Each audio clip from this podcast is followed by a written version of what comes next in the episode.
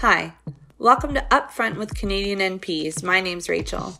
This is a podcast where nurse practitioners come together to share, discuss challenges, and inspire. The goal of this podcast is to bring NPs together and build a community in a profession that can often feel isolating. We're here to learn more about NPs working in Canada, why they do what they do, what they love about their jobs, and what inspires them to continue doing the work they do. Today with us we have Rachel Weaves Scuda. She's been a nurse for 19 years and graduated from the Masters of Nursing Nurse Practitioner program in 2013 from the University of Manitoba. She currently lives in Portage la Prairie, Manitoba and works at both PCI Teen Clinic and McGregor Health Center. So Rachel, tell us what a typical day would look like for you. Um, yes, so I have a full time position in Portage la Prairie, and point eight EFT is uh, is done at the PCI Teen Clinic, and point two at the McGregor Health Center. So the PCI Teen Clinic is located in the only public high school in Portage la Prairie, and the average student population is around 1,400 students. So it, it's available to anyone ages 12 to 21 in Portage and the surrounding area, so they don't necessarily need to be attending the high school to access service. There is also a private high school in the area as well. So they can just come in and see you, you'd be their provider. Right. So I could either just work as a as a as a walk-in clinic basis or together with the regular provider or if they don't have a provider, I can be their primary care provider during that age, but it is something that they can age out of. So it's always something I'm cognizant of that there are other resources available to them as they transition out of that age range. Okay. Yeah, and uh, in McGregor, it's a smaller community of about a thousand people and uh, a large farming community. It's about 25 minutes west of Portage. And there I work one day a week, and it's in primary care, so it's all ages, uh, but there is a greater elderly population in that clinic. Okay. So, from what I remember at my time there, I think there were, uh, it seemed like there were a lot of resources available to the teens. Like you could send referrals. I remember there was a dietitian monthly, maybe, a lot of mental health uh, referrals. So, they had a lot of access to help them thrive in school. Can you tell us a bit more about that?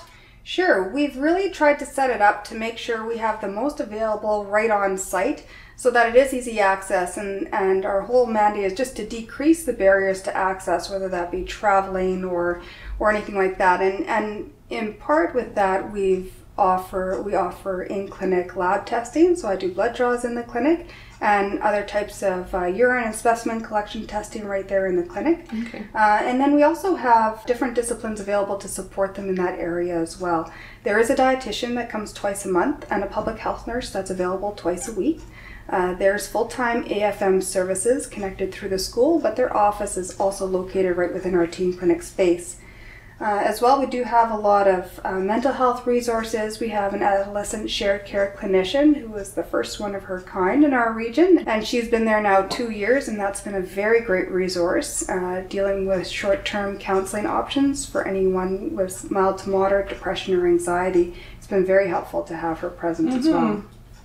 And then you have the teachers there, I guess, too. You can have you connect with the teachers and and the other staff in the school. Yeah, we we've found a really good working relationship with the PCI guidance counselors. Mm-hmm. So they do a lot for the youth as well, and uh, they also run group DBT programs through the school as well. They're incorporating some basic uh, CBT skills and techniques that they can use starting already in grade nine and kind of working it into the curriculum. So there is more skill building with the youth right in the classroom setting, which has been fantastic. Hmm. Yeah. There are, maybe I can also mention, Sure. uh, there are other programs uh, up and coming now too that are going to be additional resources, uh, like the online bounce back program for youth, which is uh, it originally opened up in the WRHA and now it's coming out and expanding into some of the regions, which would be more of an online program, uh, CBT program for youth with um, mild to moderate anxiety and depression. Oh, okay. Very And to helpful. access that, yeah, then Yeah. they would have to be referred in by either a nurse practitioner or physician to access that service. Oh, okay, because there can be a long wait for CBT. Yeah, the community mental health uh, program, there is quite a wait list there. Uh, although, also to help decrease those barriers, they do come and meet with the youth right in our teen clinic space too, even Oh, though their okay. primary office is in the hospital. But that's quite a quite a distance from the high school. But I was thinking the other day, I'm like, it'd be really cool if we could train nurses to do CBT like in like a clinic or something just because it could take a lot of time and it takes a long time for people to get in or they don't want to do the group therapy that's available at HSC or they can't Right. see psych so it's like that's something that you could be trained to do and then just share it with you know And and what I like about the bounce back program is I, I see it as a really good fit for the introverted type. Right? So those that maybe are too shy or nervous to be in a group setting mm-hmm. or are self motivated and driven but learn more in a quieter space. Um, then they can do this at home on their computer Yeah. through booklets. yeah they don't always well. want to be in a group so bounce back sorry that's the bounce um, back for youth. That's the online That's the modules online that they can go program, through. yeah. Okay. Yeah, that'll be a really good resource for them.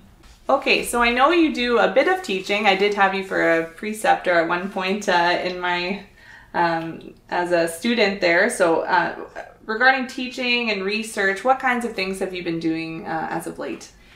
Well, I love that continual learning process uh, for myself and for others and fostering that in others. So I've been a, a preceptor for the last few years uh, for nurse practitioner students from the University of Manitoba, Saskatchewan, Toronto, and Athabasca. And I also hold an instructor to nil appointment at the University of Manitoba. And so I have participated in some of the NP facilitated labs and the OSCE, so those abstract, uh, objective structured clinical examinations. As far as research goes, uh, I have published an article previously, but I've not spearheaded any research initiatives on my own, although this may have the potential to change in the future. Oh, okay. So what? Uh, tell us about the article that you published. Uh, that was back when I was completing the nurse practitioner program, and then in collaboration with Dr. Elsie Duff, uh, I explored the bimanual examinations in asymptomatic well women visits, which was a standard of practice at the time, and that uh, has actually changed since then to not be recommended uh, in the last uh, ACOG guidelines in 2018 Okay, so your article focused on why why are we utilizing the bimanual Right. examination if we have other ways of, of testing and screening women that are far more accurate? Okay. Okay. So we'll put that. Uh, we'll put a link to that article in the show notes so everyone can check it out if they uh, if they take a moment. Um, so you've done a little. You've done some research. You do some teaching. So as far as extra training goes, and you kind of alluded to maybe something something else in the future. Tell us a bit about uh, what what you're thinking, and what you've done for extra training. First, let's start with that. So, as a, as a believer in continual education, I also want to challenge myself to continually learn and, and grow. And that would mean right now considering terminal degrees in nursing practice. The two main options being either the Doctor of Philosophy in Nursing, the PhD program, or the Doctorate of Nursing Practice, which is the DNP program. Okay, so yeah, we had we had Elsie talk a little bit about her PhD experience. I understand you've looked into a little bit more of the differences between those two. Would you would you be able to share a bit of that with us? Sure, no problem. My process of kind of exploring those options was to really connect with a lot of different universities to see how they were offering those programs. Uh, as well, I also connected with a lot of nurse practitioners who had either chosen one route or the other, and then what their motivating factors were. So, uh, though both are considered terminal degrees, you really have to ask yourself in the end what's your goal by obtaining this. A PhD would prepare you more in advanced education, research, leadership, and policy and procedure development. The DNP program is uh, a clinical based doctorate, so it would really expand your knowledge base, kind of guiding that transformation of knowledge into practice and addressing real life clinical practice issues to change policy and improve client outcomes. So currently the director of the nurse of the Masters of Nursing Nurse Practitioner program at the University of Manitoba is being run by a DNP prepared uh, nurse practitioner. So in terms of the differences between the PhD and the DNP, with a PhD being very research based and focused, uh, you can really delve into that more in that context. Um, with the DNP, it is more clinical based, but it definitely does prepare you for more leadership positions, directing and, and teaching nurse practitioner programs. It would prepare you well for that.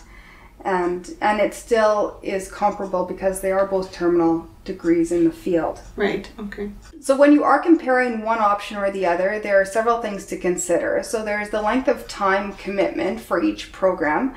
With a PhD program, you're looking at a minimum of four to five years. It's more on a part-time basis. Uh, with a DNP program, it is a bit more intensive and usually done over the course of two years.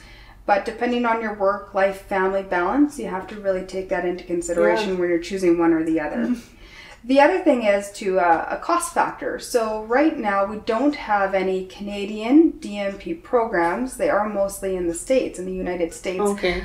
So the cost is definitely much higher for tuition in in the United States than in Canada. Although that will change soon. Uh, so while I've been making these calls and looking into this, uh, it does seem that the University of Toronto will be rolling out a DNP program starting in September 2020. And the, univer- or the Athabasca University is also rolling out a very appealing uh, looking set of new doctoral programs, including the DNP program. Okay. And they are starting in September 2021. With both of them, they seem to be structured a little bit differently between the two universities right now. So I would still, if you are considering one or the other, look really hard into how they're formatting their programs and what would work better okay. for you as well. So Athabasca would for sure be online. Is is the University of Toronto program? Would that be? They're trying to make there? it more accessible. Yeah, yeah. Okay. so they're trying to give you an online. Okay, because they do have an online NP program right now. I'm sure they have the the resources to be making an online program. But okay, and that and the DNP would take two years, intensive, much more intensive than uh, in a smaller time frame, I should say. Right. Than PhD. Okay. Yeah. So one more thing to add about the difference between the PhD and the DNP programs is that the PhD would focus on really creating an original research project, uh, resulting in a final project in defense of a dissertation, while the DNP program involves identifying a clinical practice issue, usually in the area of current specialty, and then proposing an evidence based solution in the form of a capstone project. Oh, okay. And so, do you mind me asking, do you kind of have an idea already of what you'd like to, to do? Whether I know you haven't picked a program yet, but going into it, what, what are you thinking? So, I really wanted to build on the original article I published back at the end of the NP program where it was assessing the value of the bimanual examination in asymptomatic women. Now, in the era of the Me Too movement and people wanting to take more ownership over their health and their bodies, I think it really behooves us to ask the question to have the involvement of clients that we're speaking to what would be the value of this examination? What are other things we could offer in terms of addressing your concerns? So my predominant area right now in practice is is the teen clinic. So in symptomatic women with genitourinary complaints between the ages of 15 and 25, what other types of testing can we offer besides a pelvic exam or visual examination for all of them at the initial visit? And I think I'd like to explore that more in terms of what is the current research saying, what are the different testing options available, are we involving people in their own decision making regarding the testing that we're offering and making sure they're making these informed decisions about their examinations as right. well. Right. That's part of our role. We're empowering them. We have the opportunities to look that up or do research projects on it, figure out what best evidence is, um, best practices for right now. And they don't necessarily know, right? They're just coming in. Bimanual is just part of the experience. And so you're looking at, it doesn't have to be that way, maybe. So. Right. Can we have that conversation with them? And and often I'll go through different types of testing options and what we can find out with different types of testing. And if they aren't ready for a pelvic examination or a bimanual examination, can we have that conversation of what does that mean? What does a speculum look like? What's involved in that right. examination? Especially so having teens, some of that, yeah. especially in teens, yeah. they're nervous, they're unsure. Um, then how can we educate them about that process before just indicating that it's it's an expected. They need to do it, yeah. I also think it's good for us to question ourselves. What do healthcare providers know in terms of the sensitivity and specificity of the bimanual examination in terms of detecting pathology and what other resources do we have available that may be more beneficial? Okay, so in your uh, in your role as a nurse practitioner, what is one of the biggest challenges you've encountered? So I think advocating for the nurse practitioner profession as a whole, although we're gaining more recognition all the time, there's definitely barriers uh, to us being included in the primary care environment. I currently hold the only nurse practitioner position in Portage La Prairie, yet it's a growing community. There's about 15,000 people, not including the surrounding areas, and people are waiting weeks or months to get an appointment with a primary care provider. So there's definitely room to expand the NP profession in the community, but there are obviously barriers to doing that. For sure. Well, even the teen population you had, how big is PCI is Portage Collegiate Institute, right? So Right. how many you said 1400 1400 students, students, yeah. Okay. Do you know roughly how many you you see? Do you see those numbers at all? Well, if we if we talk about uh, during a day at the clinic, I see on average 15 to 25 visits per day Okay. at that Yeah. And then when you say barriers to, to practice, what you, what what would you say one of the biggest ones in in Portage would be? Well, I think how the primary care services are currently being offered there, the fact that they are being offered solely through one private practice clinic has caused some of those barriers. The PCI teen clinic where I work is a regional health clinic, so Right. it is funded by the regional health authority. Okay, so there's that, and then you can see people up to the age of teens up to the age of, of 21, and then there's just one other One private other- practice clinic, and then otherwise people are going to the hospitals, Right. the hospital. Yes. Right. Okay. That's That's a lot of people. That's a lot of people. That's a lot of people. There's Yeah. room to have others in there to help offload that. But the McGregor Health Center and the PCI Teen Clinic are both regional clinics. And so the Southern Health Desert region is accepting of nurse practitioners and implementing them as a resource in primary care, which is why I've had the opportunity I've had to work in both the PCI Teen Clinic and McGregor Health Center. So there is room for more. There's room for more clinics. There's a lot of people as a growing community, and there's there's room for more providers out there. Definitely. Yeah. And so you going out to McGregor as well. How many would you say you see see there in McGregor? You go a couple days a week, did you say, or one day a week? one day a week there. Mm-hmm. So I have about 250 uh, rostered to me at that clinic just because I only spend 20% of my time there. Okay. Okay, and McGregor was about half an hour outside of Port Half an hour right? west of Portage. Okay. So what is one one high or positive thing you've experienced in your role as an NP? Well, I don't want to sound cliche, but there's many highs that I've experienced. Um, I think moments that clients have in the clinic. So one woman who came in, who came in in tears and said, "This is my last attempt at reaching out to the healthcare profession. My last attempt at even considering my own health."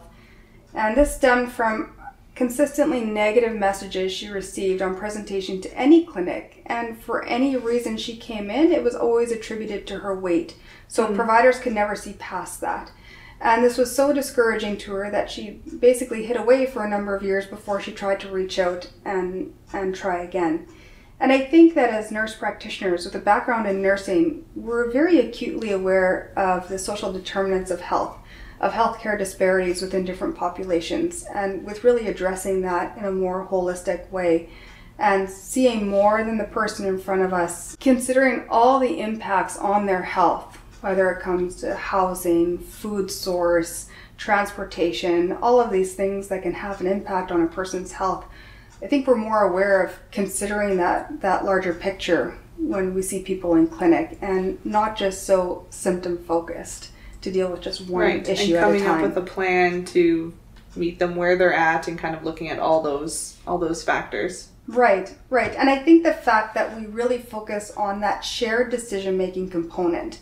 So we're really trying to shift from that structured, hierarchical, traditional model of, of care provision where we just direct and say, this is what you do, to having that conversation with people together, coming up with a decision and a plan that can work for their lives, that's mm-hmm. practical and realistic for them. And I think that's a way where we can address those disparities a lot better as nurse practitioners. For sure. And reach and connecting them with other resources in their community. So being aware of those and all the allied health professionals even available and kind of and making sure that um, knowing where to go, not coming to see us maybe for uh, physiotherapy type complaints, right? That's not necessarily our area of expertise, but pointing them towards other resources that can help them. Right. I think we underutilize uh, the supports available in a community. So, as much as we can be aware of those resources, we can really connect them with what they need, mm-hmm. really utilize the public health nurses, really utilize the social workers that are working in the communities yeah. to connect them with resources where we might not be able to bridge those gaps, but we can identify them and then also help them connect with somebody who can help bridge the gaps right. for them. And name one thing you love about being an NP. I think it's really the fact that you can be so creative in how your professional path develops. So you can work in primary care, different specialties, education, or even branch off into some of these really new and up and coming private practice opportunities. My goal moving forward in my own career was always what will give me the most opportunities. I love mentorship. I've received a lot of fantastic mentors on my journey. I love mentoring others along their journeys, and I also love the clients whose lives we can impact so positively. What is one personal quality you think helps you thrive in your current role? So, I really identify with the qualities of resilience, determination, perseverance. I understand I couldn't be where I am today without all the opportunities I was given to work with. But my driving thought process has always been if I feel scared or apprehensive to take this next step or face this next challenge, then that's a sure sign that I need to do it.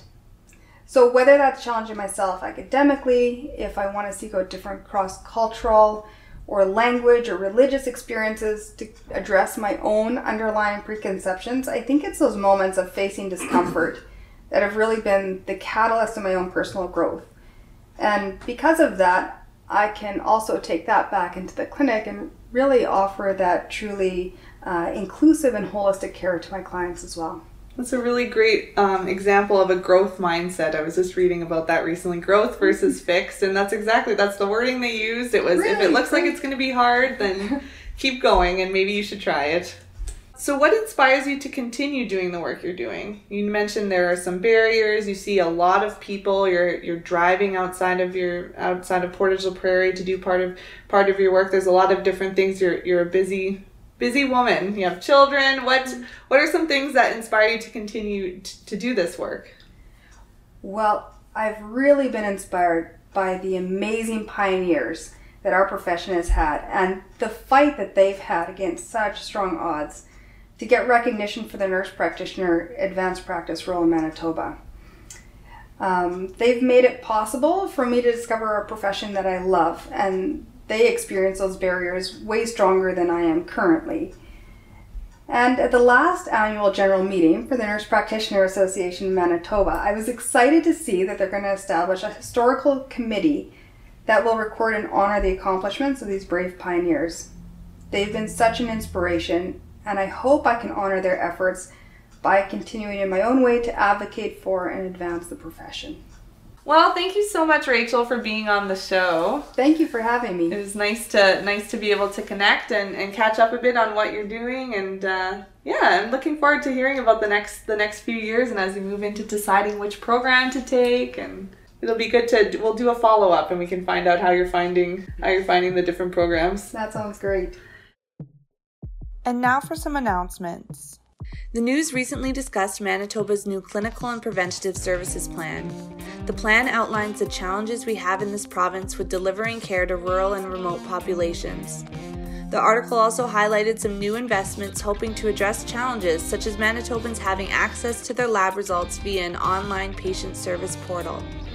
I'll leave a link to the article I'm referring to in the show notes.